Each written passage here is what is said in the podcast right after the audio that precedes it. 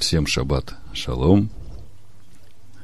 Слава Богу за Его Слово, за свет, которым Он освещает путь наш. Слава Богу за то, что Он повелел этому свету воссиять в сердцах наших, чтобы просветить нас познанием славы Божией в лице Машеха Ишуа.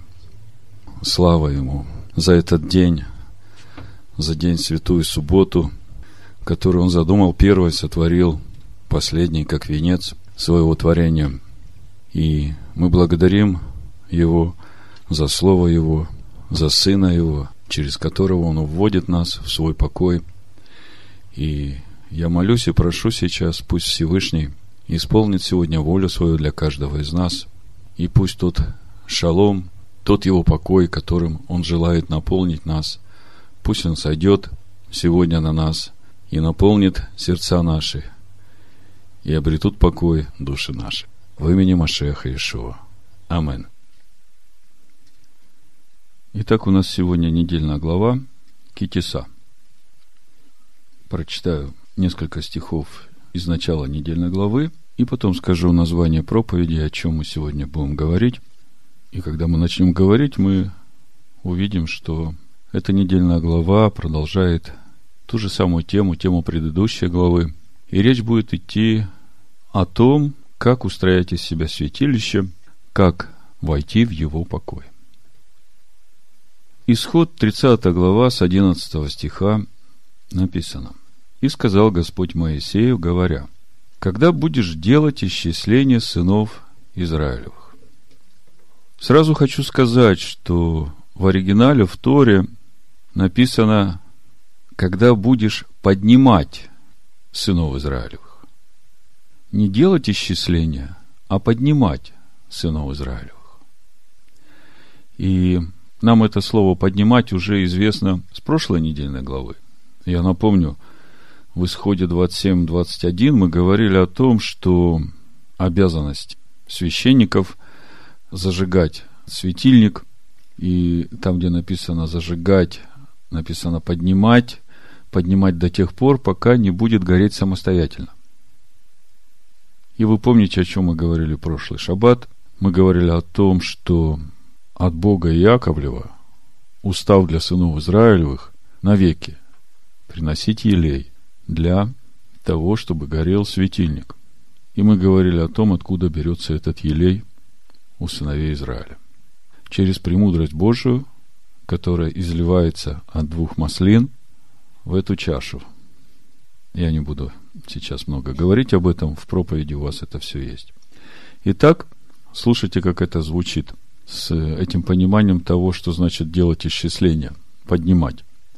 Когда будешь поднимать сынов Израиля при пересмотре их, то пусть каждый даст выкуп за душу свою Господу при исчислении, при поднятии их.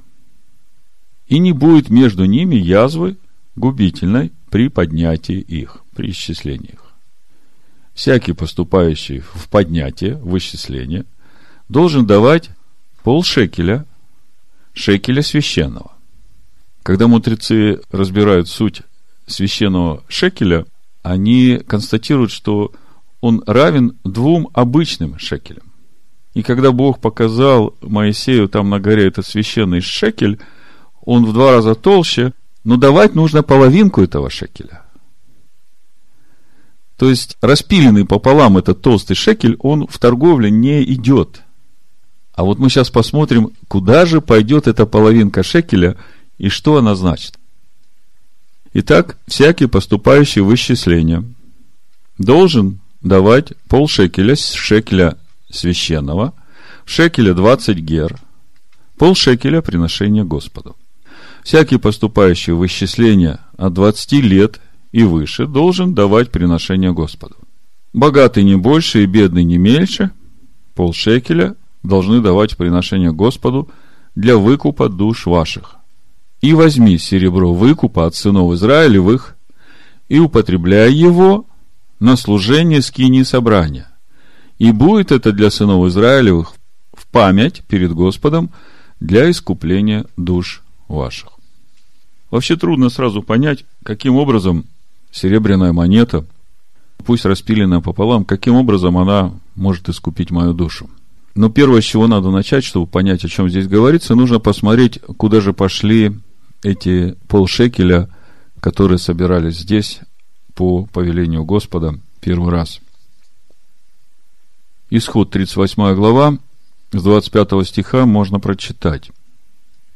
Серебра же от исчисленных лиц общества 100 талантов и 1775 сиклей, шекелей священных, с 603 550 человек, с каждого поступившего в исчисление от 20 лет и выше, по полшекеля с человека, считая на шекель священный, 100 талантов серебра употреблено на вылитие подножий святилища и подножий завеса.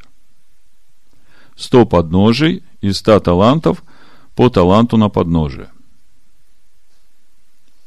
То есть из этого стиха мы видим, что это серебро пошло на изготовление основания для храма. Что это значит для нас? По сути, здесь речь идет о посвящении душ наших. Если мы посмотрим, что есть основание храма в послании Ефесянам, 2 главе 19-20 стих, мы увидим, что там основанием является Машиах и пророки и апостолы. Послание Ефесянам, 2 глава, 19-20 стих прочитаем, потом скажу. Итак, вы уже не чужие, не пришельцы, но сограждане святым и свои Богу. Вы утверждены на основании апостолов и пророков, имея самого Иешуа Амашеха краеугольным камнем, на котором все здание, слагаясь стройно, возрастает святый храм в Господе, на котором и вы устрояетесь в жилище Божие Духа. Значит, мы видим, что в основании храма Божьего лежит Машех, пророки и апостолы. Священное Писание, Слово Божие, да? И тогда возникает вопрос, а как же эти полсикля, которые от каждого исчисленного, которые идут в искупление души моей, в чем суть этого искупления души, если они пошли в основание храма, а основание храма мы видим Слово Божие. Ответ очень простой. Моя душа без Бога. Это то же самое, что пол монеты, которая в торговле нигде не принимается. То же самое моя душа. Но каким образом искупается эта моя душа? Ответ очень прост. В переплавке моей души вместе с пророками и апостолами и краеугольным камнем Машехом, чтобы стать основанием. Я не сложно говорю? Я думаю, процесс понятен. И когда ты понимаешь, что именно в этом суть искупления твоей души – то тогда это что-то совсем другое, в отличие от того, что мы слышали раньше. Да, Ишуа умер за наши грехи. Он умер для того, чтобы мы получили доступ к этой благодати, к этим словам, к, пророкам и апостолам, и чтобы мы стали понимать, что там написано, размышляя над этим словом, погружаешь в это слово и переплавляя свою душу через это слово. И заметьте, от того, насколько мы будем переплавляться с этим словом, будет зависеть и то, какие дела идут вслед за нами. 1 Коринфянам 3 главе 10-15 стих написано, Павел говорит, «Я по данной мне благодати от Бога, как мудрый строитель, положил основание, а другой строит на нем, но каждый смотри, как строит. Ибо никто не может положить другого основания, а какое основание? Апостолы, пророки с краеугольным камнем Машеха. Я как-то вам рассказывал, как на Востоке закладывается основание.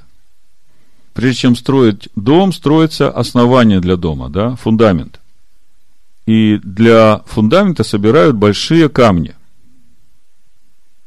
И самый большой из собранных камней кладут в один из углов дома – и вот этот камень, который самый большой положен в угол дома, он определяет и высоту всего фундамента, и ширину всего фундамента, и по нему тогда все остальные стены фундамента, весь периметр выстраивается. То есть фундамент уже не может выходить за размеры краеугольного камня ни по высоте, ни по ширине.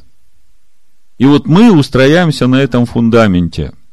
А эти полшекеля, наша душа, она переплавлена с этим фундаментом, чтобы стать основанием нашей жизни. И то, как мы строим, видно, что у нас в основании. И апостол Павел говорит, никто не может положить другого основания. Строит ли кто на этом основании из золота, серебра, драгоценных камней, дерева, сена, соломы, каждого дела обнаружится. Ибо дело покажет, потому что в огне открывается, и огонь испытывает дело каждого, какое оно есть. У кого дело, которое он строил, устоит, тот получит награду, а у кого дело сгорит, тот потерпит урон. Впрочем, сам спасется так, как бы из огня. То есть, даже если ты строил из соломы, но если ты строил на правильном основании, то спасешься, как бы из огня. Уже с начала месяца Адар до первого Ниссана нужно принести полшекеля для искупления своей души. И мы уже говорили о том, что каждый год на новом витке, на нашем новом уровне духовного роста, мы каждый год выходим из своего Египта. И для того, чтобы выйти из этого Египта, нужно до первого Ниссана нам принять решение. Я думаю, что каждый знает вот ту тесноту на сегодня, от которой Бог его хочет избавить. И те страдания, через которые мы проходили, скажем, последние несколько месяцев, они как раз и говорят о том, что эта теснота, она приносит вред нашей душе. Но не все еще готовы отказаться от этой тесноты, потому что она приносит покой человеческой душе. Помните, прошлый шаббат я говорил, скажи мне, какого покоя ищет твоя душа, а я тебе скажу, кто ты. Сейчас то время, когда всем нам надо решить, из какого Египта и хотим ли мы выходить. В зависимости от нашего решения – будет развиваться наша жизнь в этот год до следующего праздника Песах. Если мы будем считать, что у нас все в порядке и нам ниоткуда не надо выходить, то, в принципе, ни о каком духовном росте речи не будет идти. Будете ходить по кругу в пустыне, страдая от все тех же своих немощей, блуждая в пустыне. Если вы принимаете решение, то оно должно быть очень твердым, поскольку сомневающийся подобен морской волне разбивающейся. Ничего не получишь от Господа. И вместе с тем вы помните, что если мы просим пищи для души своей, для плотской души, то Бог нам даст этой пищи. Но потом придет поражение. Мы скоро будем изучать то, что произошло в Кибород Готова, когда народ просил пищи по душе своей, Бог дал им эту пищу, и потом очень много людей погибло. То есть выбора как бы у нас большого и нет. Просто милость Бога продлевается над нами, и Он дает нам время созреть в душах наших, чтобы уже однозначно сказать, я столько страдаю от этих своих прихотей души, и я согласен с тем, что для меня гораздо лучше отказаться от всего этого и избрать то, что Бог мне предлагает. И крепко ухватиться за это. И вот тогда, когда ты это сделаешь, вот тогда начнется самое главное. Вот тогда начнутся эти страдания Машеха, те скорби Машеха, через которые ты Машехом получишь внутрь себя утешение. Ты получишь в себя эту премудрость Божию, которая есть золото. И через это золото ты получишь ту благодать, к которой ты приступил. В общем-то, сегодняшняя недельная глава именно об этом. Когда будешь поднимать сынов Израиля. Сегодня мы будем говорить о поднятии сынов Израиля, и э, если говорить о центральной теме сегодняшней недельной главы, то я понимаю, что и золотой телец, и э, ходатайство Моисея, и раскрытие имени Всевышнего, такие глобальные события вообще в жизни народа. Но если бы у меня спросили, а что же является центральным местом в этой недельной главе, я бы сказал, что для меня в этой недельной главе центральным местом является открытие пути в его покой. Открытие пути к Богу. Задам вам один вопрос, который поможет вам в понимании того, о чем мы будем говорить дальше, что имеется в виду, когда я говорю о открытии пути в его покой. Вопрос очень простой. Кто написал вторые скрижали и как? Если вы начнете глубоко размышлять над этим вопросом, то вы увидите для себя весь путь в покой Бога. Я вам помогу. Но то, что первое скрижали написал Бог, и первое скрижали было дело Божие, это мы читаем в книге Исход, 31 главе, 18 стихе.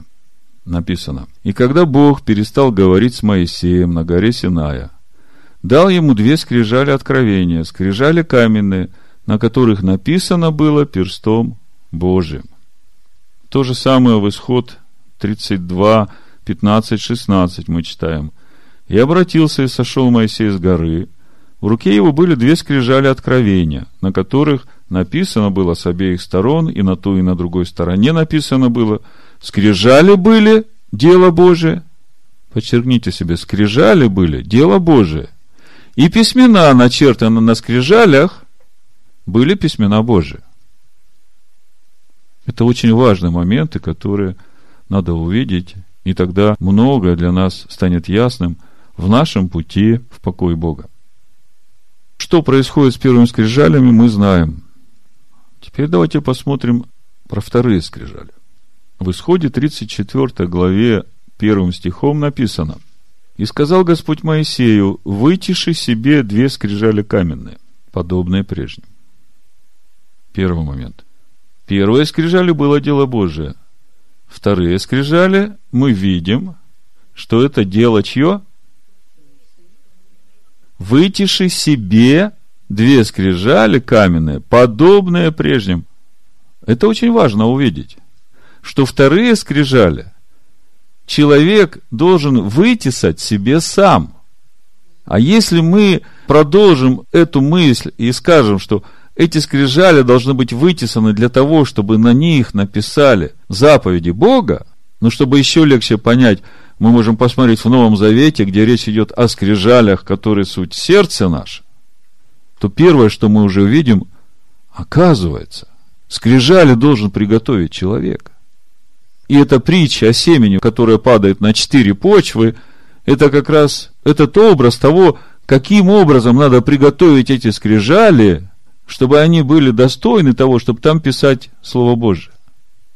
Есть скрижали, которые у дороги, есть скрижали, которые на каменистой почве, да? Есть скрижали, которые в терниях полностью.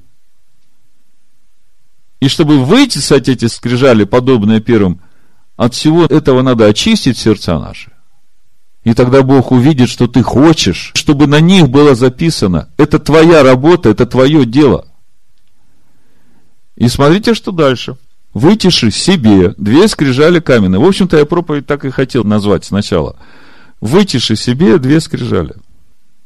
В конечном итоге проповедь я назвал 11 стихом послания евреев 4 главы. Постараемся войти в покой Божий. А сегодняшняя недельная глава как раз и говорит о том, каким образом мы можем войти в покой Божий. Так вот, Исход 34, 1 написано, «И сказал Господь Моисею, вытиши себе две скрижали каменные, подобные прежним, и я напишу на всех скрижалях слова, которые были на прежних скрижалях, которые ты разбил». Самое интересное начинается в 28 стихе этой же 34 главы. «И пробыл там Моисей у Господа сорок дней и сорок ночей, и хлеба не ел, и воды не пил, и написал в оригинале написано «писал».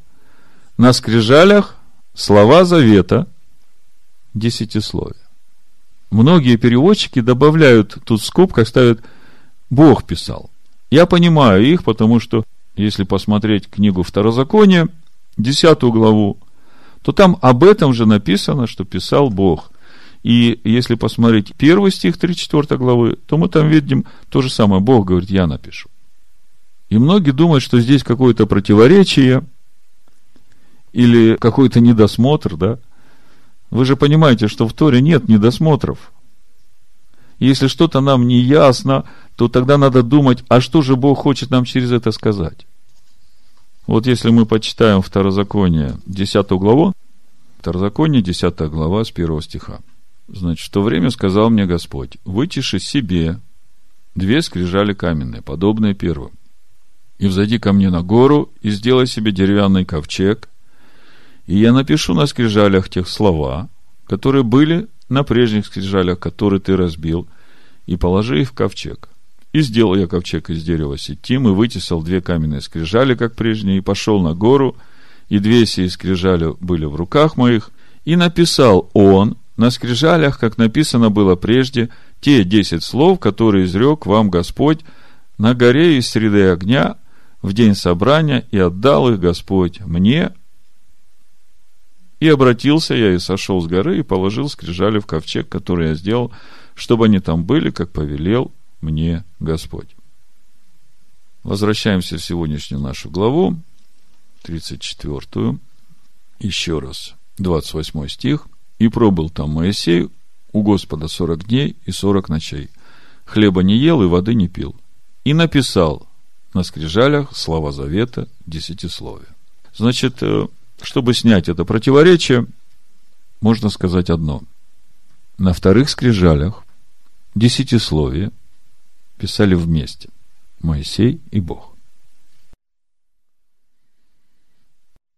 И то, что здесь происходит с Моисеем, это именно то, что должно происходить со всеми нами, которые уже возрождены от живого Слова Божьего. Давайте откроем послание евреям. Буду читать четвертую главу послания евреям со второго стиха. «Ибо и нам оно возвещено, как и тем. Но оно не принесло им пользы, слово слышанное, не растворенное верою слышавших. А входим мы, уверовавшие». Сразу следует сказать о слове, которое было слышано, которое нужно растворить верой из контекста второго стиха речь идет о том слове, которое вышедшие из Египта с Моисеем слушали слово, которое говорил Бог через Моисея.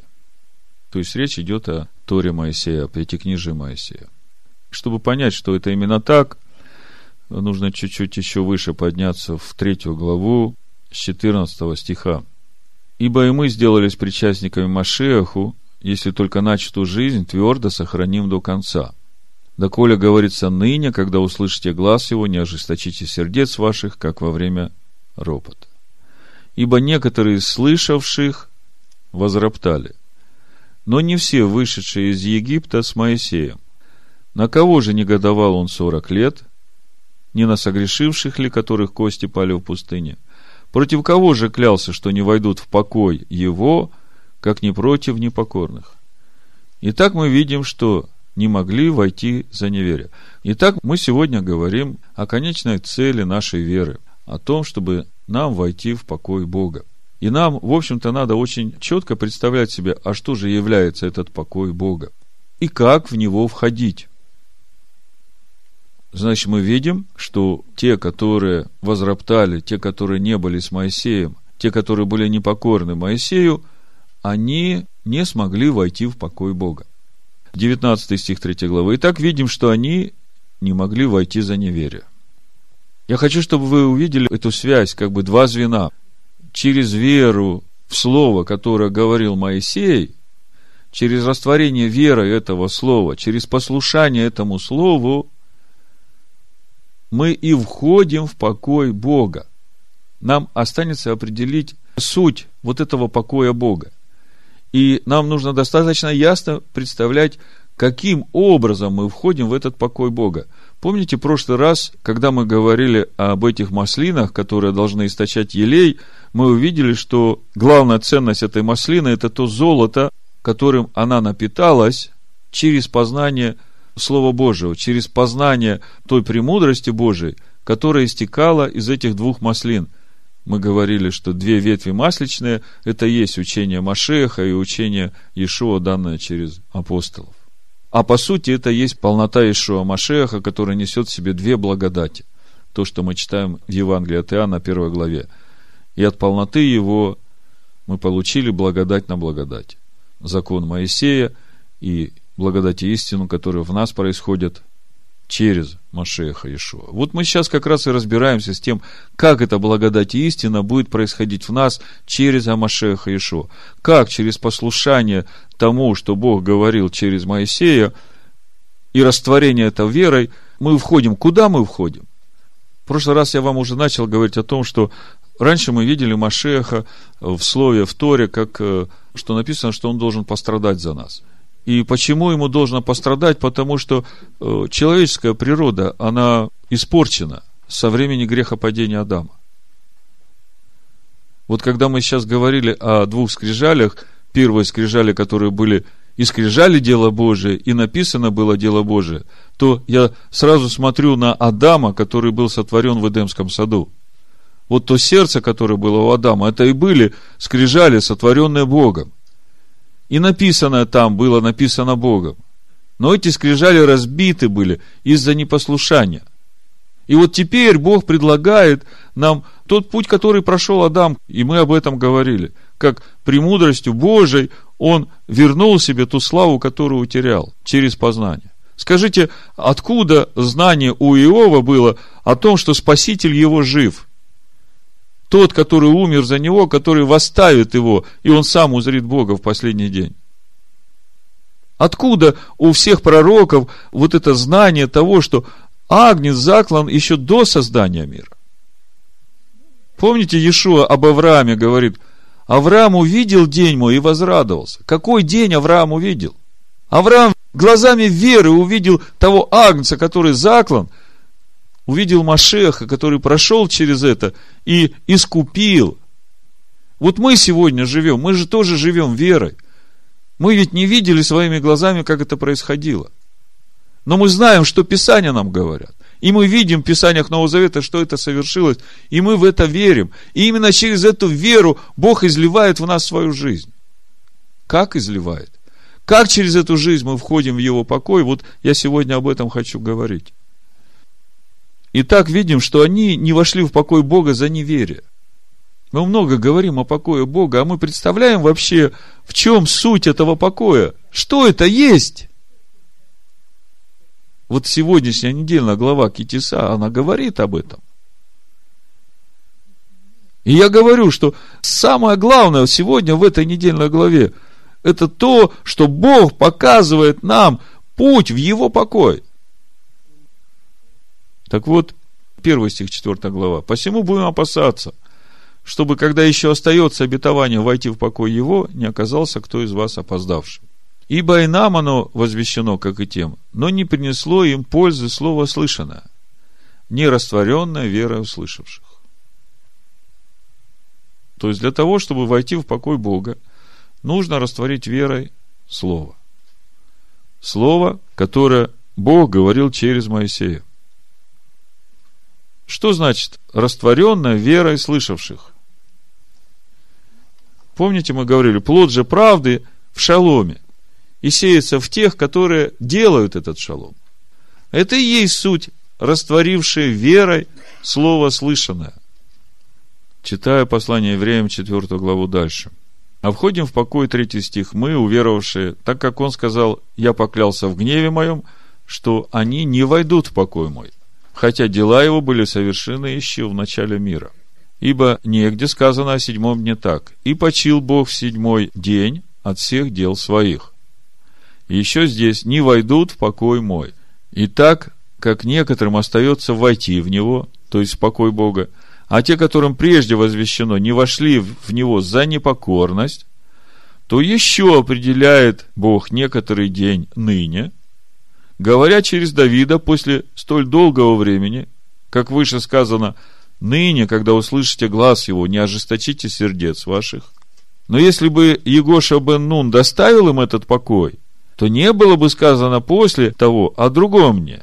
А Давид говорит уже после Иисуса Навина, Егоша бен Нуна, о том, что будет еще день, когда можно будет войти в его покой.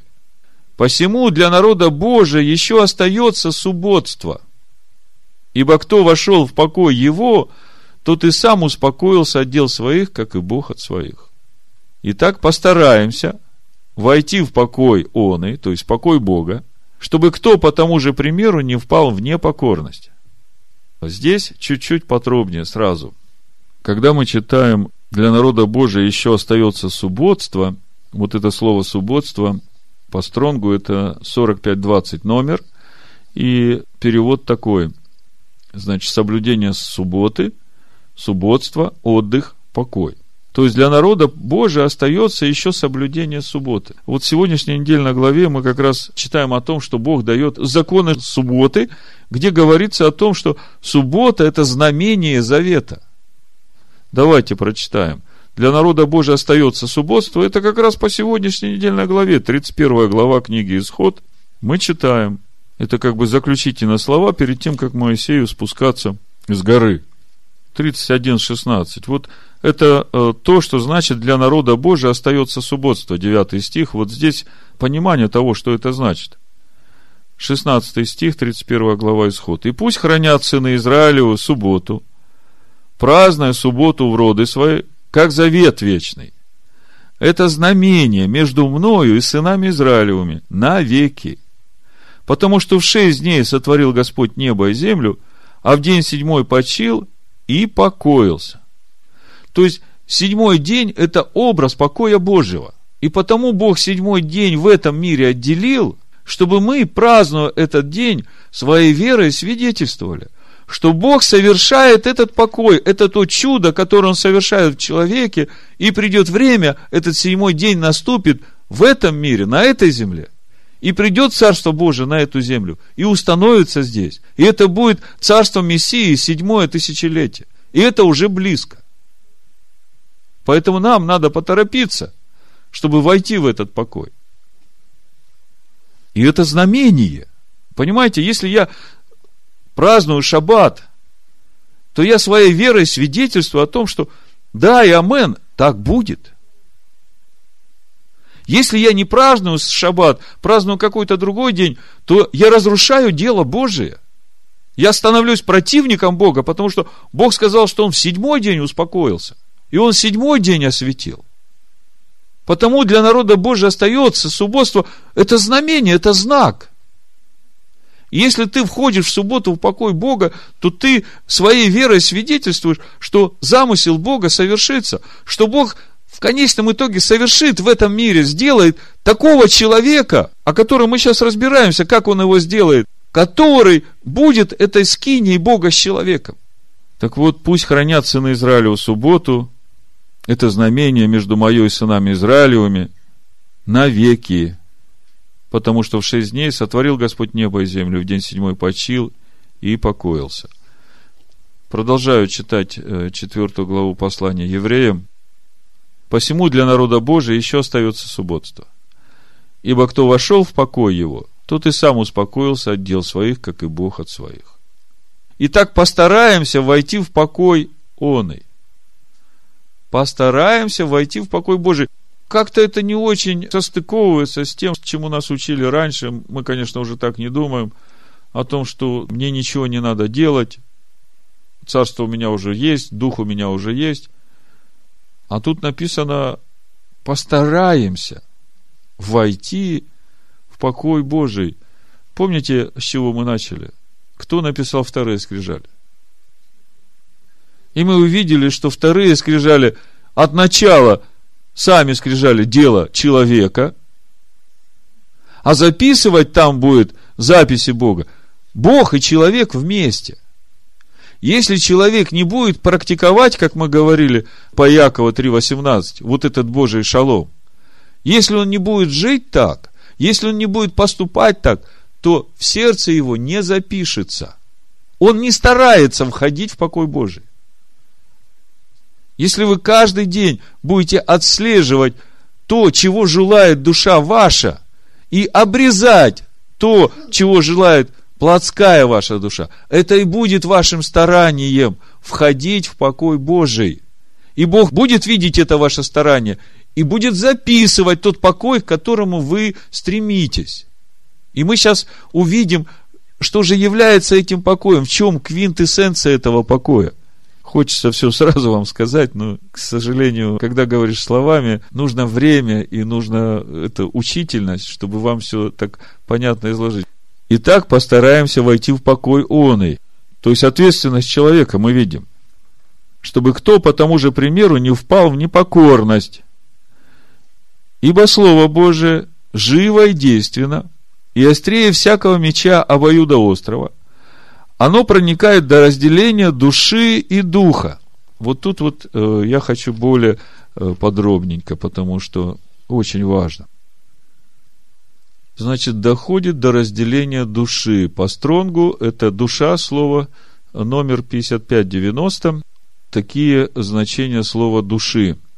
Внутреннее естество, центр внутренней жизни человека, сущность человека, человеческая индивидуальность, человеческое я. Вот э, такие варианты перевода вот этого слова души. То есть Слово Божие проникает до внутренней сущности человека.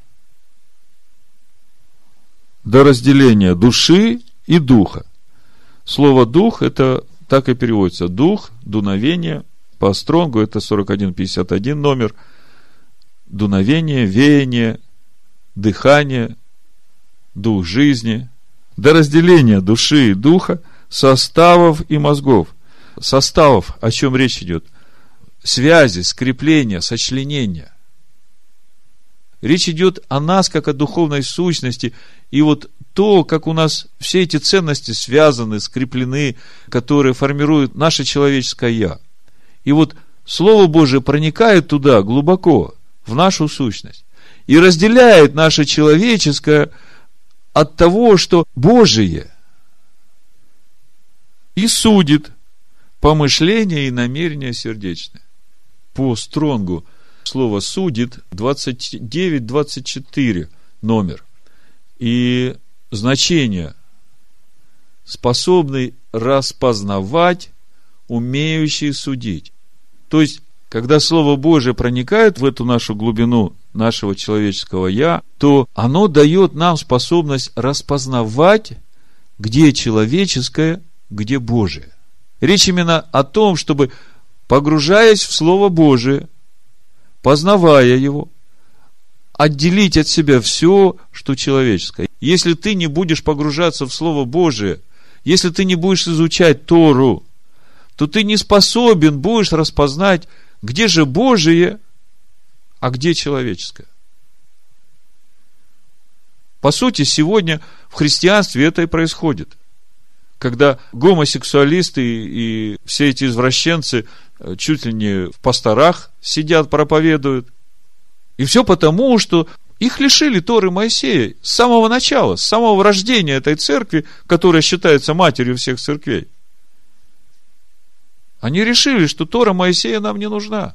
А если мы читаем здесь, ибо Слово Божие живо и действенно, то о каком Слове Божьем речь идет? Скажите, о каком Слове Божьем может идти речь у автора послания евреям в середине первого века, когда еще даже послания не все написаны были, не говоря уж о Евангелиях? Вы понимаете, что речь идет о Торе. Да то же самое, если мы посмотрим римлянам, здесь не закрывайте, римлянам третью главу, второй стих, смотрите. Итак, какое преимущество быть иудеем? И какая польза от обрезания? великое преимущество во всех отношениях, а наипаче в том, что им вверено Слово Божие. Скажите, какое Слово Божие было вверено иудеям? О чем здесь говорит апостол Павел? О Торе Моисея. Во втором послании Тимофея, в третьей главе, апостол Павел говорит Тимофею, а ты пребывай в том, чему научен, и что тебе вверено, зная, кем ты научен. Притом, же ты из детства знаешь священное писание, которые могут умудрить тебя во спасение верой в Машеха Иешуа. Все Писание Бога вдохновенно и полезно. О каком Писании речь идет? Все о том же Слове Бога, в котором Тимофей с детства научен. Так смотрите, какую работу выполняет это Слово. Тора Моисея. Обратите внимание. Для научения, то есть оно учит, для обличения, обличает, для исправления, исправляет, для наставления в праведности, наставляет в праведность. И все это слово, которое вверено иудеям. Это то слово, которого лишили сегодняшнего христианина, сказав ему в 325 году, что да не будет у нас ничего общего с этим иудейским сбродом. Вот это Тора Моисея, это Ветхий Завет. Это уже близко к уничтожению. У нас теперь есть своя книга, своя Библия, у нас есть Новый Завет. А какая польза от Нового Завета, если нету основания? Если нет этого слова, которое дает это наставление в праведности. Это так же само, как дать тебе ключ от двери, а не сказать, от какой двери человек не знает адреса этой двери. Какая ему польза от ключа, если он не знает, от какой двери этот ключ? Он всю жизнь проходит с этим ключом, а так и не войдет в эту комнату, которая полна богатства. Так, возвращаемся в четвертую главу, еще несколько стихов, и потом приступим к недельной главе. Значит, Ибо Слово Божие живо и действенно, и острее всякого меча обоюдоострого, обличает, наставляет, исправляет, оно проникает до разделения души и духа, составов и мозгов, и судит помышления и намерения сердечные. И нет твари сокровенной от него. Но все обнажено и открыто пред очами его. Ему дадим отчет. Итак, имея первосвященника великого, прошедшего небеса, Иешуа, Сына Божия, будем твердо держаться исповедания. Что значит твердо держаться исповедания? Это так просто. Если ты исповедуешь буддизм, а что это значит? Это значит, что ты живешь как все буддисты. Я исповедую мусульманство. А что это значит? Я живу так, как все мусульмане. А я исповедую Машеха. А что это значит? А это значит, что я живу как иудей, но с праведностью, превосходящей праведность книжников и фарисеев. Твердо будем держаться исповедания нашего.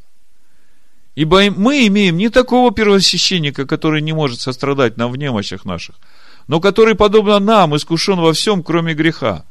16 стих. Посему, да приступаем с дерзновением – к престолу благодати. Куда приступаем? А что есть престол благодати? Это престол, на котором восседает Всевышний. Вот э, шестая глава Исаия недавно читали. Так вот, в сегодняшней недельной главе раскрыта сущность восседающего на этом престоле. Я вас подвожу к этому его покою, в который нам надо войти через послушание Слову через обрезание нашего сердца, через праведность, которую мы обретем, живя, исповедуя это слово. Так вот, с дерзновением к престолу благодати. Почему с дерзновением? Потому что я верю, что Машех умер за мои грехи. И поэтому я могу в нем приступить туда. Если бы я без Машеха, без Иешуа приступил туда, от меня бы и пыли не осталось. Полная аннигиляция. Зачем приступаю, смотрите – чтобы получить милость и обрести благодать. Вот это очень важно увидеть. Не просто получить милость. О, Господи, Ты так милостив, Ты простил мне все мои грехи. И я благодарю Тебя, что я сейчас в Сыне Твоем на небесах. Мы эту милость получаем для того, чтобы обрести Его благодать. Задумайтесь, приступаю к престолу благодати, чтобы обрести эту благодать. А эта благодать, это и есть его покой, в который нам надо войти через послушание Слову Божьему. И для чего же нам надо обрести эту благодать? Для благовременной помощи. Непонятно, да? То есть, мы должны обрести эту благодать для того, чтобы этой благодатью начать служить другим. Об этом речь идет. И чтобы вас убедить в этом, я вам сейчас покажу, каким образом мы приступаем к этой благодати, получая милость, и каким образом мы потом служим этой благодатью другим. 2 Коринфянам, 1 глава. Я не устаю вам это место каждый раз открывать, чтобы вы насытились этим местом с третьего стиха, второе послание Коринфянам, первая глава. Благословен Бог и Отец Господина нашего, Машеха Иешуа, Отец милосердия и Бог всякого утешения, утешающий нас во всякой скорби нашей, чтобы и мы могли утешать находящихся во всякой скорби, тем утешением, которым Бог утешает нас самих. Вот она, эта благодать, о которой говорит Павел, которую они получают. И получают для чего? Чтобы они этой благодатью, этим утешением, могли утешать других. До сюда понятно? Читаем дальше. Что же есть это утешение? Ибо по мере, как умножаются в нас страдания Машеха, умножается Машехом и утешение. Я вам сегодня говорил, что сейчас то время, когда нам нужно принять решение. Будем мы проходить через эти страдания Машеха в этом году, в своем исходе из Египта, или же мы останемся на этом кругу в пустыне. Вы знаете похоти вашей души, которые вас все время тянут, и где ваша душа все еще ищет покоя для себя – и вот когда ты согласишься с Богом и скажешь, да, Господи, я хочу от этого освободиться, то вот тут и начнутся твои страдания. Страдания Машеха, через которые тебе нужно будет проходить, обрезая свое сердце, приготавливая эти скрижали, на которых Бог будет записывать твою свободу, его покой. И по мере, как умножается в нас страдания Машеха, умножается Машехом утешение. Заметьте, страдание Машеха не уменьшается, а умножается. Потому что по мере познания Слова мы все глубже и глубже видим нашу нечистоту и несовершенство. И по мере умножения страданий Машеха в нас, славы Божией, премудрости Божией, этого золота Божьего, которое истекается, в нас становится больше. И тогда этот свет виден каждому человеку, с которым ты в общении. И когда ты это получаешь, то ты это получаешь для того, чтобы этим же утешать уже других, которые идут этим же путем. В шестом стихе Павел говорит, скорбим ли мы? Скорбим для вашего утешения и спасения. Заметьте, это не только утешение. Это не только наполнение этой благодатью от престола Божьего, к которому мы приступили, получив милость. Но это и спасение наше которое совершается перенесением тех же страданий, какие и мы терпим. И надежда наша о вас тверда. Утешаемся ли? Утешаемся для вашего утешения и спасения, зная, что вы участвуете как в страданиях наших, так и в утешении. Понимаете, когда мы все вместе, каждый из нас, идем этим путем, то мы друг для друга как утешение. Потому что та благодать, к которой мы приступили, которая в нас, я вам сейчас расскажу, какая она. Вот мы подходим к самому важному. К тому покою, в который нам надо войти. Ту благодать, к которой мы приступили, которую нам нужно получить. Машеха, который в нас. То естество Бога, которое и является сутью нашего спасения. Давайте вернемся в нашу недельную главу. Здесь ответ в нашей недельной главе ответ на суть этой благодати, на суть его покоя. Бог дает Моисею первые скрижали, Моисей спускается с этими скрижалями, народ не дождался Моисея, приступил к Аарону, просит сделать Бога, а то они не знают, что случилось с Моисеем. И я, когда читаю эти слова, у меня первый вопрос, а что же было мотивацией народа просить себе Бога. Заметьте, как они говорят. Сделай нам Бога, который бы шел перед нами, ибо с этим человеком, с Моисеем, который вывел нас из земли египетской, не знаем, что сделалось. То есть для них э, восприятие Бога чисто языческое. Они видят этого Моисея и думают, вот, это Бог, сошедший с неба. Но это языческое восприятие Бога. Бог говорит, когда я говорил с вами на горе, вы не видели никакого образа. Помните об этом. Поэтому не делайте себе никаких кумиров. Никакого человека не делайте для себя Богом. Апостол Иоанн говорит, у вас есть Слово Божие, и у вас есть помазание внутри, которое учит вас. Вот это то, что должно учить вас. Самое главное, вам надо вникать в это слово, размышлять над этим словом и исповедовать это слово, практиковать, жить так. И по мере того, как вы будете погружаться в это слово, скрижали будут приготавливаться. И Бог будет записывать на этих скрижалях свои заповеди. А через это его естество будет наполнять вас. Так вот, смотрите, Моисей разбивает первые скрижали и приходит к Богу и просит о милости. 31 стих. «И возвратился Моисей к Господу и сказал, это 32 глава, «У народ сей сделал великий грех, сделал себе золотого Бога. Прости им грех их. А если нет, то изгладь меня из книги твоей, в которую ты вписал». Послание евреям 9.15 мы читаем о Машехе как нашем ходатае. И потому он есть ходатай Нового Завета, дабы вследствие смерти его, бывший для искупления от преступлений, сделанных в Первом Завете, призванные к вечному наследию, получили обетованное. Послушайте, что здесь написано. Бывший для искупления от преступлений, сделанных в Первом Завете. Это относится ко всем верующим. Это говорит о том, что завет Бога не поменялся. Это говорит о том, что все преступления, которые сделаны в Первом Завете, против заповедей Бога, данных второй Моисея, они относятся ко всем верующим. Но у нас теперь ходатай, кровь которого говорит лучше, чем кровь Авеля. И он искупает и очищает нас и дает нам силу жить в этих заповедях. То коль мы паче кровь Машеха, который духом своим принес себя непорочно Богу, очистит совесть нашу от мертвых дел для служения Богу живому и истинному.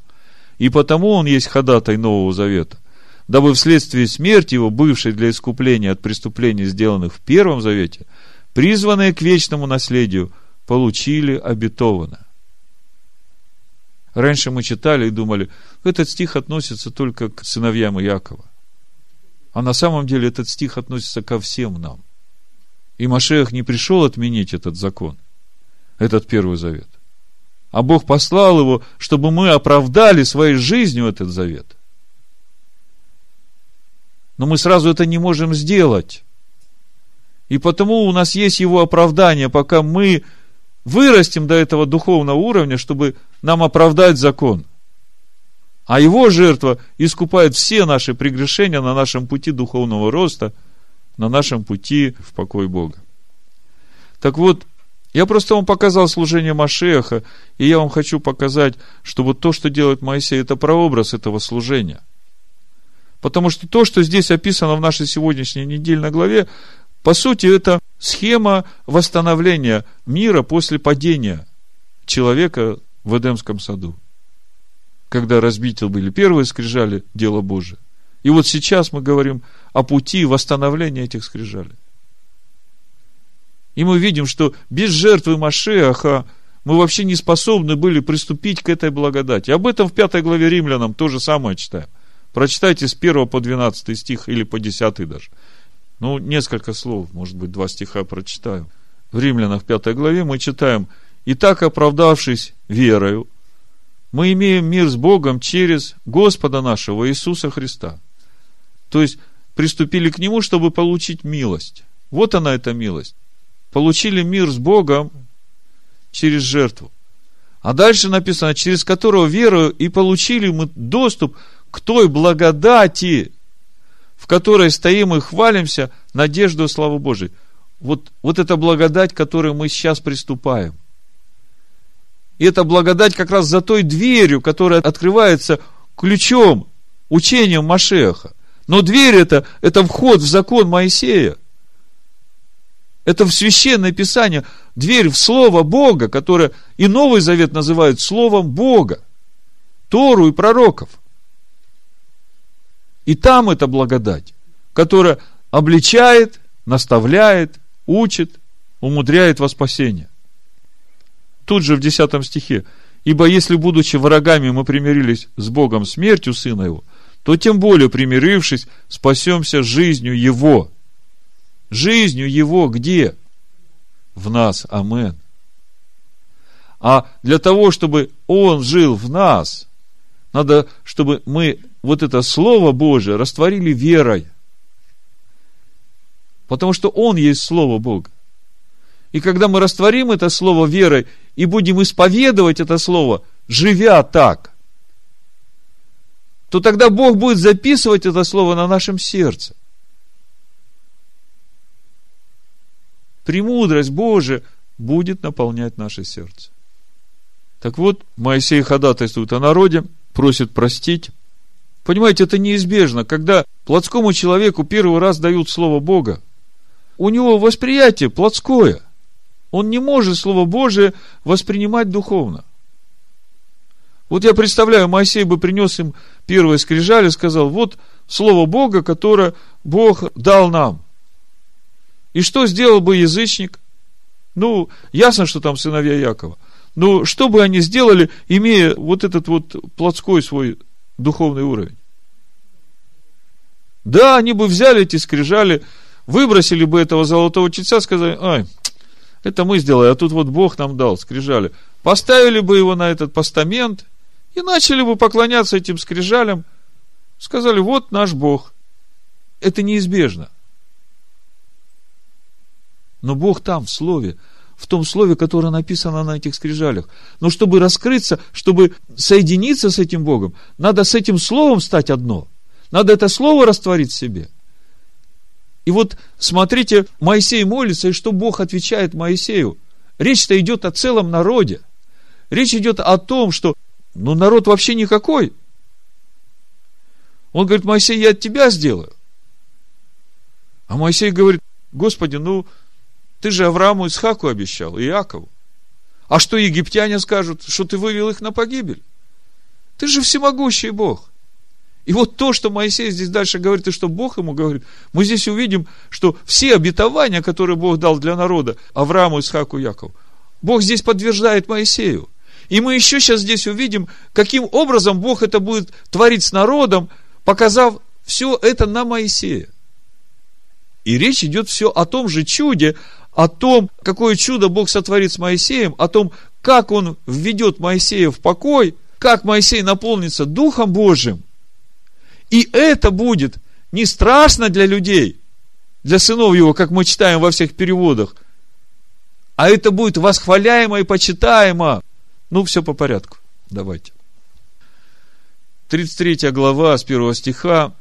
«И сказал Господь Моисею, пойди, иди отсюда ты и народ, который ты вывел из земли египетской, в землю, о которой я клялся Аврааму, Исаку и Якову, говоря, потомству твою дам ее.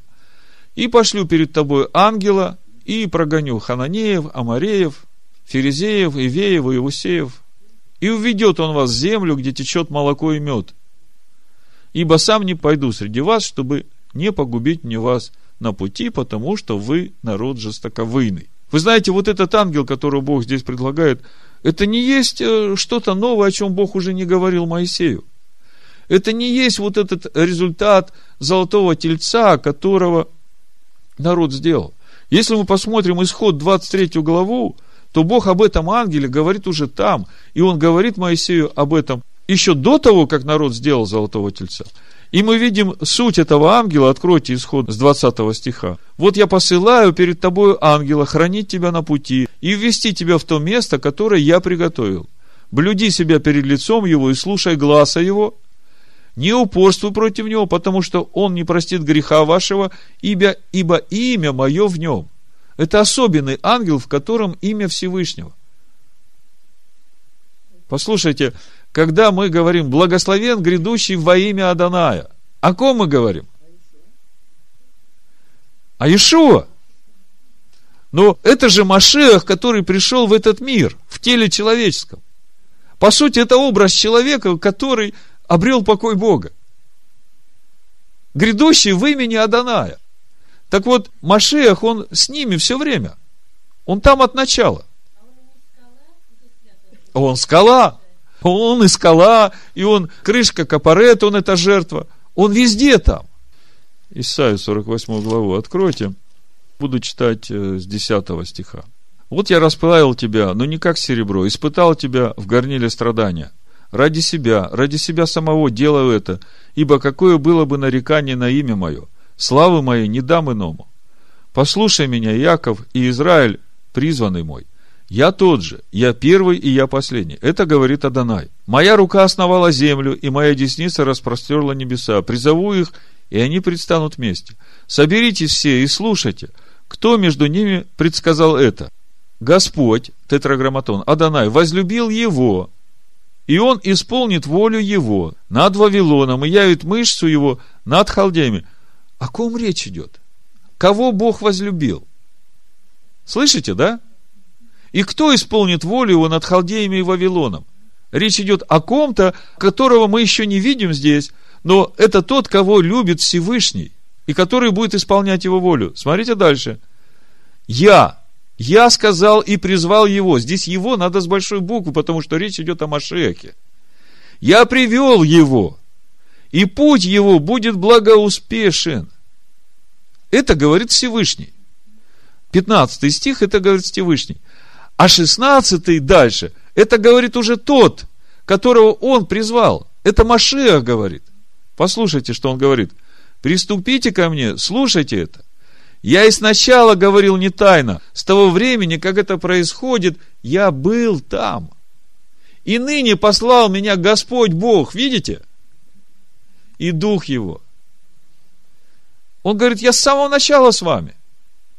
И особенность этого ангела в том, что имя Всевышнего в нем. Давайте возвращаемся в исход, в 23 главу, да, в 22 стихе написано, если ты будешь слушать гласа его, гласа чего?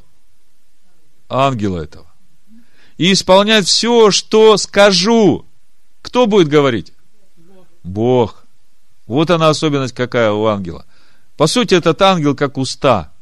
Сущность Всевышнего в этом ангеле, и Бог говорит через этого ангела. Почему я так остановился на этом ангеле? Потому что это ключевая фигура – в нашем вхождении в покой Всевышнего. Давайте возвращаемся в 33 главу Исход.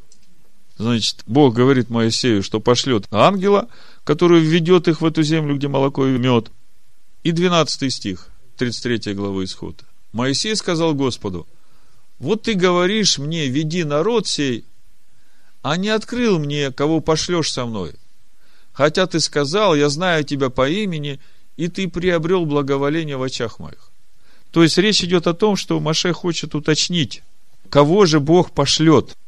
А ты не открыл мне, кого пошлешь со мной, хотя ты сказал, я знаю тебя по имени, и ты приобрел благоволение в очах моих.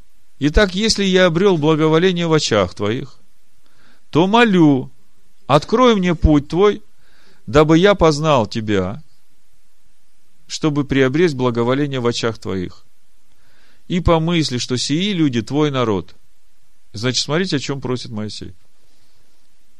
Открой мне путь твой, чтобы я познал тебя.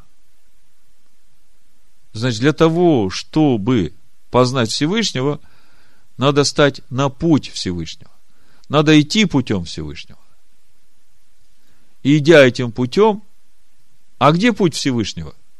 Слово Бога – это путь Всевышнего.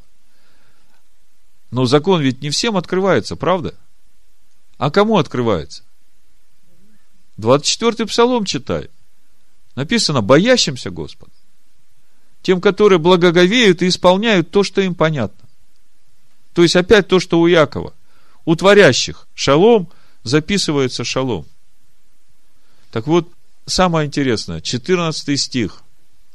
Господь сказал, сам я пойду и веду тебя в покой. Вот оно, это ключевое место. Но в оригинале Торы написано не сам я, а написано Панаев. Лицо мое пойдет и введет тебя в покой. 14 стих с номерами Стронга. Понимание того, что Бог отвечает Моисею. Значит, Господь сказал, лицо мое пойдет и введет тебя в покой. Это же ключевой стих для нас. И так будем стараться войти в покой Его. Амен. Мы сегодня говорим о том, как войти в покой Его. Что нам нужно для этого? Смотрите, что Бог отвечает на самом деле. В номерах Стронга слово «покой» здесь стоит номер 5117. В покой это значит оседать, селиться, располагаться. То есть, если 14 стих 33 главы книги Исход прочитать с пониманием вот той глубины слова покоя, о котором Бог говорит здесь, на иврите написано «Веямер панай ялеху веганихти леха». Значит, Бог говорит, сказал Адонай, лицо мое пойдет с тобой и поселится, расположится, осядет в тебе. Вот она, эта ключевая мысль. Понимание того, что Бог говорит Моисею. Как это будет? Значит, лицо мое пойдет с тобой и осядет в тебе, укоренится в тебе, и через это ты войдешь в покой Всевышнего. Через это ты обретешь покой. Когда Он осядет в тебе, когда Он в тебе станет плотью, лицо мое, слово мое ведет тебя в покой. Когда осядет в тебе, укоренится в тебе, расположится в тебе – а кто является лицом Всевышнего? Образ Бога невидимого. Помните, Иешуа говорит в Матвея 11 главе, давайте почитаем, с 27 стиха, Иешуа говорит, «Все предано мне Отцом моим, и никто не знает Сына, кроме Отца. И Отца не знает никто, кроме Сына, и кому Сын хочет открыть. Придите ко мне, все труждающиеся и обремененные, и я успокою вас. Возьмите иго мое на себя и научитесь от меня, ибо я кроток и смирен сердцем, и найдете покой душам вашим. Ибо иго мое благо, и бремя мое легко. Мы видим, что Бога не знает никто, кроме Сына. И только через познание Сына Сын открывает нам Отца. И самое интересное, что если мы посмотрим Иоанна 6 главу, в 45 стихе, написано, у пророков написано, и будут все научены Богом. Всякий слышавший от Отца и научившийся приходит ко мне. Как это все сложить вместе? Бог приводит нас к Сыну. Бог учит нас познанию Сына. А Сын нас приводит к Отцу. Познавая Сына, мы приходим к Отцу. Вот об этом же Бог говорит Моисею – лицо мое пойдет, вселится в тебя, и через это ты войдешь в покой. И в 15 стихе то же самое. Моисей сказал ему, если не пойдешь сам, а на самом деле в Торе написано, если не пойдет лицо твое, то и не выводи нас отсюда. А вот этот вот стих «не выводи», слово «выводи», то и не поднимай нас отсюда. Как недельная глава называется? Китиса когда будешь поднимать сынов Израиля. О каком поднятии речь идет? О духовном росте сынов Израиля. О пути сынов Израиля в покой Всевышнего. И Моисей говорит, если твое лицо не пойдет, то и не начинай вообще это дело. Пусть мы пока здесь останемся. Ибо почему узнать, что я и народ твой обрели благоволение в очах твоих, не потому ли, когда ты пойдешь с нами, опять же, когда лицо твое пойдет, в оригинале, в Торе, Панаев, везде Панаев стоит. Тогда я и народ твой будем славнее всякого народа на земле. О чем здесь Моисей говорит? О какой славе Моисей говорит? О славе народа, познавшего Всевышнего о славе народа, который вошел в покой Всевышнего. А что значит войти в покой? Смотрите, Моисей молится, открой мне путь твой, дабы мне познать тебя. А Бог говорит, Моисей, лицо мое введет тебя в покой. И когда мы в 16 стихе читаем то, что Моисей говорит, тогда я и народ будем славнее всякого народа на земле, то вот это слово славнее значит, по стронгу это 6395 номер, отделенные, обособленные, устроенные. То есть речь идет о вот том отделении, которым Слово Божие отделяет нас от этого мира. Устроенные, речь идет о том Божьем покое, Божьем устройстве шаломе, которым устроена наша душа, которая обрела покой. И в чем же суть этого покоя, этой квинтэссенции благодати, этой сущности имени Всевышнего? Моисей тут же и говорит, Господи, покажи мне славу Твою. То есть Моисей понял, как это будет происходить, но знаете, вот как написано в притчах в 14 главе, мудрость разумного, знание пути своего. И Моисею очень важно сейчас, он теперь ведь ответственный, он ходатай за народ, и он понимает, что Бог хочет и его ввести в покой, и народ. Вот смотрите, здесь ответ, 17 прочитать надо, очень важный стих. Моисей говорит, как здорово, что ты пойдешь с нами, ты сделаешь нас славнее всех, да? И 17 стих, смотрите, что Бог отвечает Моисею. И то, о чем ты говорил, я сделаю, потому что ты обрел благоволение в очах моих. И я знаю тебя по имени. О чем Моисей говорил, что Бог сделает? Смотрите, весь расклад. Бог говорит Моисею, веди этот народ в ту землю, которую я обещал. Почему веди? Моисей говорит Богу, ну если ты сейчас погубишь этот народ – все скажут, что ты вывел их на погибель, ты совсем и не всемогущий, не справился с народом, 600 тысяч человек взял, всех убил. А ты же обещал их привести в обетованную землю, и Бог говорит, ну хорошо, ладно, Моисей, твой народ, веди его в эту землю, которую я обещал их отцам, потому что я обещал.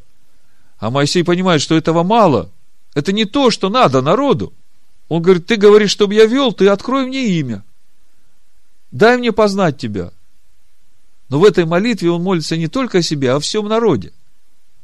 Он говорит, если ты мне дашь познать и то же самое сделаешь с народом, то вот тогда ты будешь прославлен. Мы возвеличены, а ты прославлен перед глазами всех народов. И Бог говорит, хорошо, Моисей, и тебя уведу в покой. И то, о чем ты просишь, и это сделаю. Вы знаете, сегодняшней недельной главы автора, что читается? Иезекииля, 36 глава, 16 по 36 стих. И вы знаете, о чем там говорится? Вы дома прочитайте. Там говорится о том, что Бог соберет Израиль, который, ну, вообще никакой, переполненный грехами, без всякой надежды. И он говорит, я вас возьму ради имени своего. То есть ради слова, то, что я говорил. Вот то, что Моисей он сейчас говорит. Я вас возьму, я вас очищу, я вас приведу в свою землю, я вас наполню своим духом, вложу в вас новое сердце – и вы будете жить в мире, в радости, все народы будут смотреть на вас и будут удивляться, что Бог сделал. И вы тогда будете говорить, как мы могли вообще жить по-другому? Как мы могли кланяться тем всем богам, когда у нас вот это было с самого начала предложено? Вот это 36 глава. Почитайте, придете домой из Акиля. А Бог и говорит, вот здесь он говорит, Моисею, Моисей, я тебя уведу в покой. И то, о чем ты просишь, и это сделаю. Что же Бог сделает с Моисеем? Давайте сейчас еще немножко нам осталось. Мы поговорим сейчас о сути вот этого Божьего естества, о сути того престола благодати, к которому мы приступили, о сути той благодати, которой нужно наполниться нам. Моисей сказал, покажи мне славу твою. Что просит Моисей?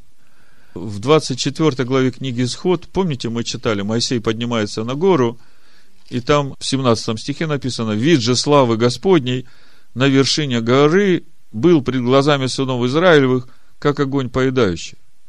То есть, снаружи вид славы Господней, как огонь поедающий. Потому что для всего грешного святость и чистота Бога, она как огонь поедающий. Вот мы читали Исаию, 33 главу. Грешники на сегодня говорят, кто может жить при этом огне поедающем?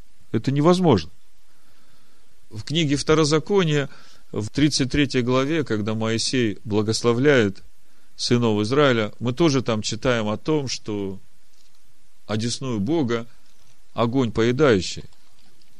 Давайте прочитаем. 33 глава с 1 стиха.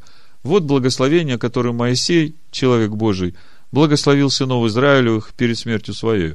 Он сказал, Господь пришел от Синая, открылся им от Сиира, воссиял от горы Фаран – и шел со тьмами святых, а десну его огонь закона. Скажите мне, когда вот он будет идти с тьмами святых, а десную его, то есть вокруг него, с правой стороны от него, везде огонь закона, где святые?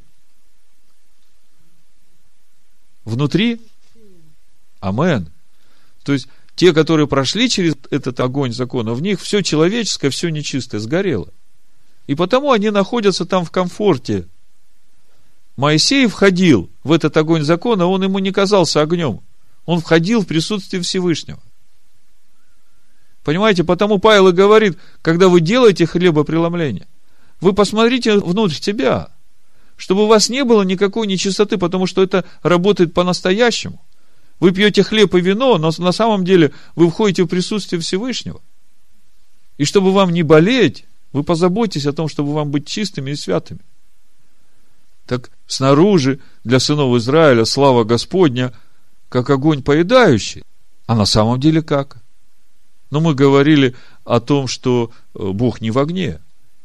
Третье царство, 19 глава, 11-12 стих. Бог говорит Илию.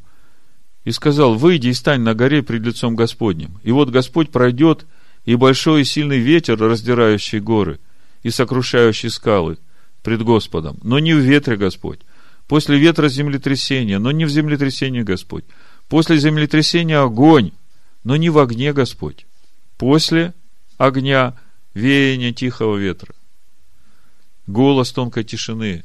Такой перевод Танах дает. После огня голос тонкой тишины. Вот где Господь. И какой же Он есть? Моисей говорит, покажи мне славу Твою. А Бог ему говорит, моя слава настолько яркая. Помните, мы говорили, когда начали книгу Бытие читать, о свете первозданном и о свете, который есть во Всевышнем. И мы говорили, что этот свет первозданный, который Бог явил в этот мир, он не уничтожает тьму. Он просто проходит через тьму, и потом Бог отделяет свет от тьмы. Если бы тот свет, который в Боге явился в этот мир, то этот мир бы не устоял, он бы сгорел. Поэтому Бог и говорит, знаешь, тебе меня нельзя видеть, мое лицо никому нельзя видеть. То есть видеть меня нельзя, но слышать меня можно. Бог говорит Моисею, и сказал Господь, Моисей просит показать славу Всевышнего, и сказал Господь, я проведу перед тобой всю славу мою и провозглашу имя Юд Гей Вав Гей, тетраграмматона, перед тобою. И кого помиловать, помилую, кого пожалеть, пожалею. Вы знаете, вот то, что дальше будет происходить, и само имя Всевышнего, это центральное место всех писаний.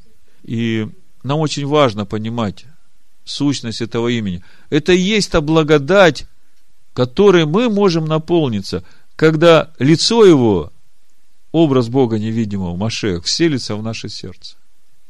Вот мы говорили, а в чем этот покой? А в чем эта благодать? Мы приступили к престолу благодати, да, чтобы получить милость и обрести эту благодать, как мы читали в послании евреям. Так вот, мы подходим к самому важному, к квинтэссенции этой славы Всевышнего, Его естества, которое нам нужно обрести и через которое мы обретаем спасение. Значит, Бог говорит Моисею, лица моего не можно тебе увидеть, потому что человек не может увидеть меня и остаться в живых. И сказал Господь, вот место у меня, стань на этой скале. И когда же будет проходить слава моя, я поставлю тебя в расселение скалы и покрою тебя рукою моею, доколе не пройду. Вот э, те меры предосторожности, которые мы имеем в Машехе. Чтобы нам соприкоснуться со славой Всевышнего, Бог послал своего Сына в этот мир. Он открылся нам как Слово, и Он умер за нас, покрывая наши грехи. Вот вот эта рука Всевышнего, это и есть та жертва, которая покрывает нас, чтобы нам иметь общение со Всевышним. А вот, вот эта скала, на которую Он нас поставил, внутрь которой Он нас вкладывает, да, в расселение скалы, это и есть Слово Божие, это и есть Машиах, Цур, скала, спасения нашего. Это то, через что мы можем соединиться со славой Божией. Когда же будет проходить слава моя – я поставлю тебя в расселение скалы и покрою тебя рукой моей, доколе не пройду. И когда сниму руку мою, ты увидишь меня сзади, а лицо мое не будет видимо. Что значит увидишь сзади? Вы знаете, когда Бог проходит в нашей жизни, в тот момент, когда он проходит, нас лихорадит, трясет, страсти кипят, обрезание сердца происходит, если ты понимаешь, что происходит. Если не понимаешь, начинаешь глупости какие-то делать. И потом, когда он проходит, и ты видишь, Господь прошел. Такие чудеса в моей жизни сделал. И я вижу, я понимаю, да, это же Господь прошел. То есть, я буду так, как я буду, я не меняюсь. Но ты меня видеть не можешь, но видеть будешь по моим делам, когда я прохожу. Значит, Бог говорит о том, что Он откроет Моисею эту славу, покажет. Для чего покажет? Чтобы Моисею познать это, обрести это, и чтобы провести этим путем весь народ Божий. Моисей ведь ходатайствует за весь народ. Скажите, а мы сейчас где находимся? В этом народе или где-то в другом? В этом, потому что мы привиты на эту маслину. И Иешуа ходатайствует за всех, которые в Первом Завете делали грехи. И вот смотрите, что говорит Бог Моисею. 34 глава, вот мы пришли к скрижалям. Вытиши себе две скрижали, каменные, подобные прежним. И я напишу на сих скрижалях слова, какие были на прежних скрижалях, которые ты разбил. И будь готов к утру, и взойди утром на гору Синай, и предстань передо мною там на вершине горы. Но никто не должен восходить с тобою, никто не должен показываться на всей горе, даже скот мелкий и крупный не должен пастись близ горы сей. И вытесал Моисей две скрижали каменные, подобные прежним, и, встав рано поутру, взошел на гору Синай, как повелел ему Господь, и взял в руки свои две скрижали каменные, и сошел Господь в облаке, и остановился там близ него, и провозгласил имя Юд, Гей, Вав, Гей, тетраграмматона. Э, мудрецы не произносят это слово, они вместо этого слова говорят Аданай, еще говорят Ашем.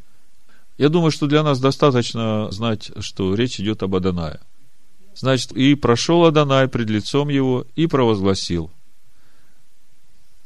Адонай, Адонай, Бог человеколюбивый, милосердный, долготерпеливый, многомилостивый и истинный, сохраняющий милость тысячи родов, прощающий вину, преступление и грех, но не оставляющий без наказания, наказывающий вину отцов в детях и в детях детей до третьего и четвертого рода. Вот здесь надо остановиться подробнее, потому что это центральное место всех писаний. Это сущность имени Всевышнего, и, к сожалению, в данном переводе она искажена. Сейчас я открою Тору в переводе под общей редакцией профессора Брановера. И из всех русских переводов этот перевод наиболее близко к оригиналу того, что написано в Торе. Может быть, я сначала прочитаю на иврите, и потом у вас будет созвучие всех этих слов с этим переводом. Ну, начнем с того, что прошел Господь пред лицом его и возгласил.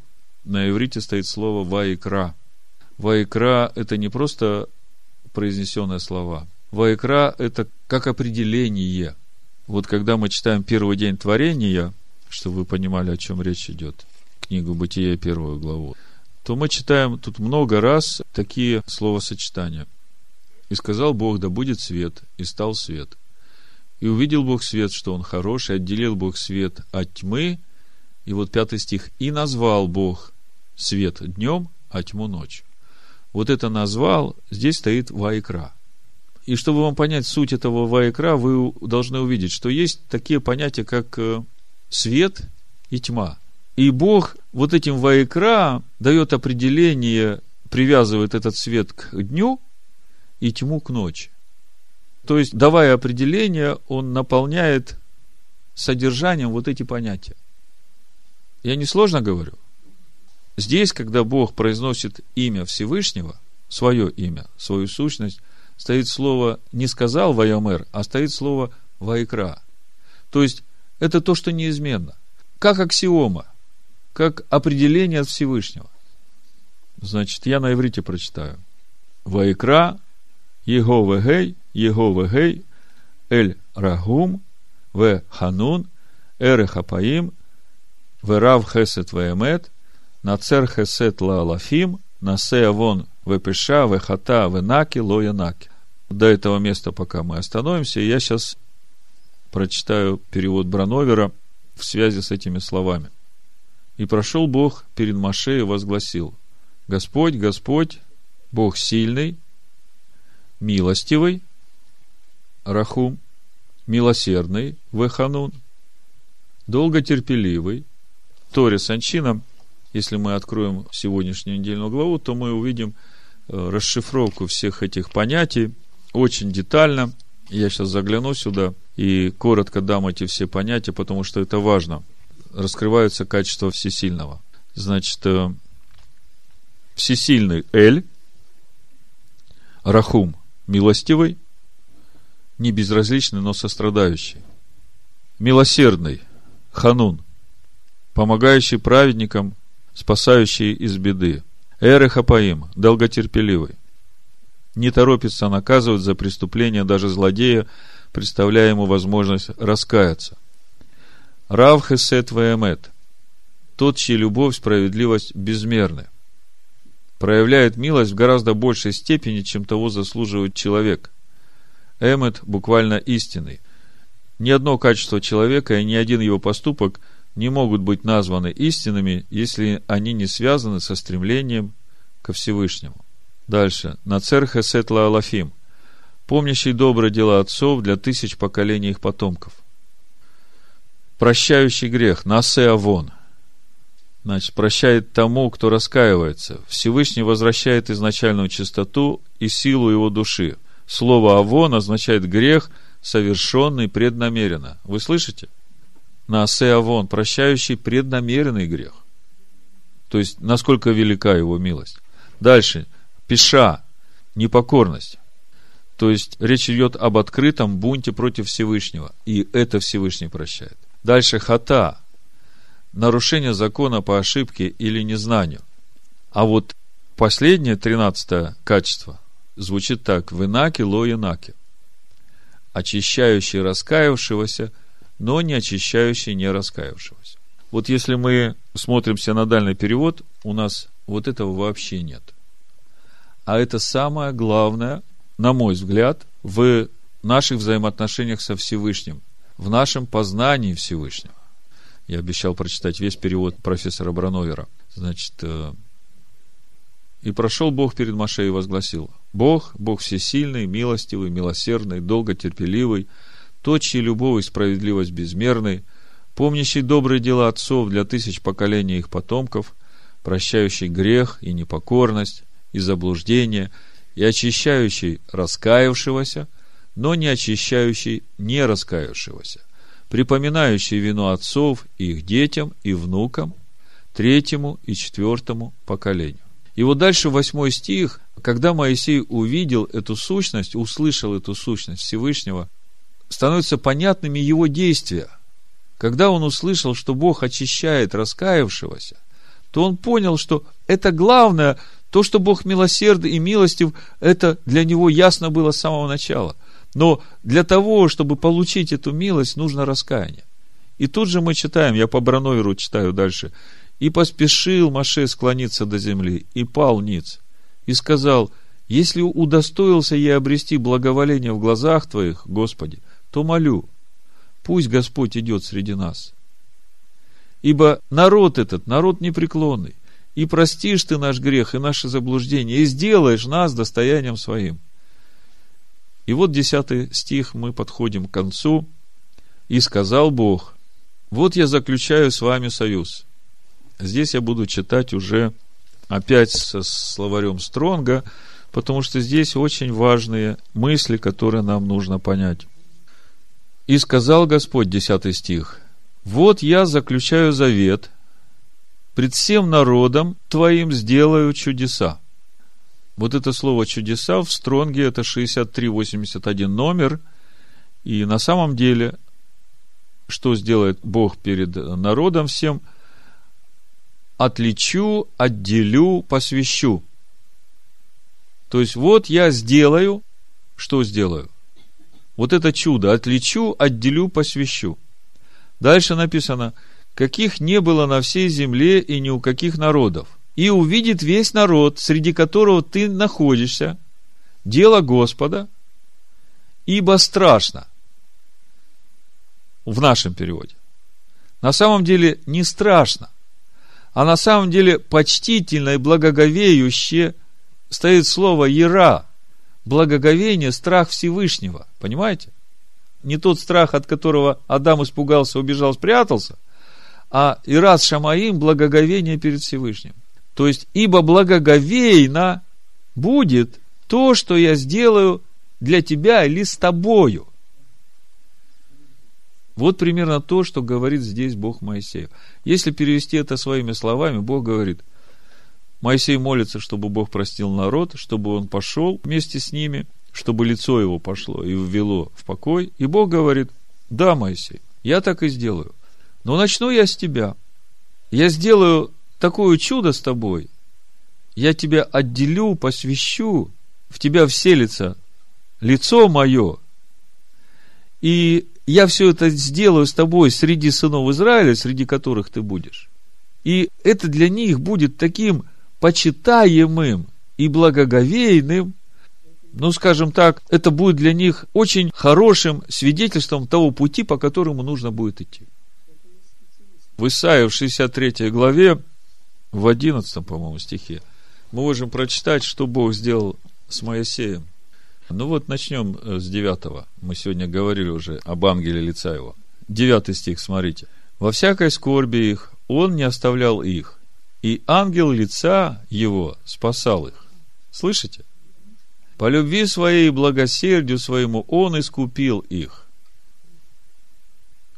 И взял и носил их во все дни древние. Когда искупил? Но они возмутились и огорчили Святого Духа Его. Поэтому он обратился в неприятелей их, сам воевал против них. Тогда народ его вспомнил древние дни Моисеевы. Где тот, который вывел их из моря с пастырем овец своих? Где тот, который вложил в сердце его святого духа своего? Видите, как они говорят о Моисее? Вот он тут образец пути, по которому всем нам надо идти. Вот он тот путь, о котором молится Моисей. И Бог говорит, вот он тот завет, который я заключаю с тобой – с 11 стиха. «Сохрани то, что повелеваю тебе ныне. Вот я изгоняю от лица твоего Амареев, Хананеев, Хитеев, Ферезеев, Ивеев, Иусеев. Смотри, не вступай в союз с жителями той земли, в которую ты войдешь, дабы они не сделались сетью среди вас. Жертвенники их разрушьте, столбы их сокрушите, вырубите священные рощи их, ибо ты не должен поклоняться Богу иному, кроме Господа потому что имя его ревните. Смотрите, Бог дает Моисею эти повеления, а на самом деле эти повеления относятся ко всему Израилю. В конце, когда Бог будет подводить итог всему, что Он сказал, в 27 стихе, «И сказал Господь Моисею, напиши себе слова сии». Где написать? В книгу. На скрижалях. «Ибо в сих словах я заключаю завет с тобою и с Израилем». Так вот, когда мы говорим о той сущности, о той благодати, которой мы приступаем, чтобы обрести эту благодать, то это и есть вот та сущность Всевышнего, который милостивый, милосердный, долготерпеливый, тот, чьи любовь и справедливость безмерны. Вот это и есть та благодать, которую мы можем обрести через познание Сына для того, чтобы этой благодатью служить ближним. В заключение прочитаю еще несколько строк из третьей главы послания евреям, и на этом закончу. 12 стих. Смотрите, братья, чтобы не было в ком из вас сердца лукавого и неверного, дабы вам не отступить от Бога живого. Но наставляйте друг друга каждый день, доколе можно говорить ныне, чтобы кто из вас не ожесточился, обольстившись грехом. Ибо мы сделались причастниками Машеху, если только начатую жизнь твердо сохраним до конца. Доколе говорится ныне, когда услышите глаз его, не ожесточите сердец ваших, как во время ропота. Мы сделались причастниками Машеху. Мы приступили к этой благодати, получив милость от Господа через его жертву искупление наше. Так вот, нам надо остаться причастниками Машеху, если только начатую жизнь сохраним до конца. Ибо некоторые из слышавших возроптали, но не все вышедшие из Египта с Моисеем. А Бог заключил этот завет о новых скрижалях с Моисеем и с Израилем. То есть, если ты с Моисеем, ты с Израилем. Если ты прилепился к Машеху, если ты исповедуешь эту жизнь, не только словами. Поймите, когда мы словами исповедуем, но жизнью не подтверждаем, мы лжецы, нет у нас истины. Но не все вышедшие из Египта с Моисеем. Вот проблема.